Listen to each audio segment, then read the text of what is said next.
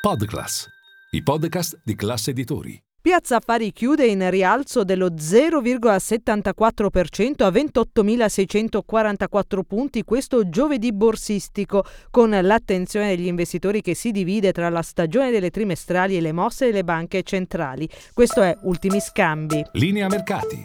In anteprima, con la redazione di Class CNBC, le notizie che muovono le borse internazionali.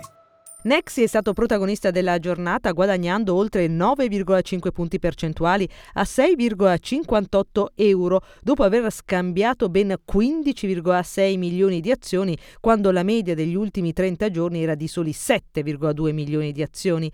Catalizzatore dell'attenzione sul titolo è stata la trimestrale con gli analisti di Banca Acros che la definiscono in linea con le attese e confermano il giudizio comprare. Performance positiva anche per Popolare Emilia Romagna più 4,6%, in scia i conti definiti eccellenti da Equitasim che ha alzato il prezzo obiettivo sul titolo del 3% a 4,6 euro. Sempre tra i bancari che stanno generalmente battendo il consensus a livello di margine di interesse, Banco BPM continua a essere spinta dall'effetto Conte, ha guadagnato quasi 3 punti percentuali, Monte dei Paschi di Siena un più contenuto 0,97%. Tra gli altri titoli Team ha chiuso in rialzo dello 0, 0,8%, nonostante una trimestrale che il consenso degli analisti definisce sopra le attese. Le indicazioni offerte dal management riguardo al deal Netco non hanno determinato una forte accelerazione al rialzo del titolo. Nel settore energy, focus su Prismian, che archivia la seduta più due punti percentuali,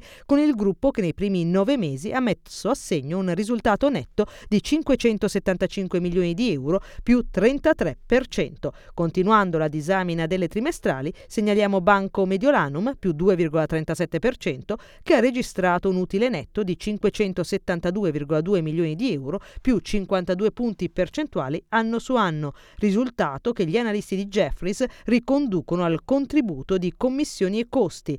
L'effetto conti fa infine volare De Longhi più 11,4%, forte della revisione al rialzo della guidance sulle sull'EBITDA dopo aver registrato un dato rettificato in crescita del 66,1%. 8,9%. Infine Denora che chiude a più 8,1% con l'avvio del programma di riacquisto di azioni proprie.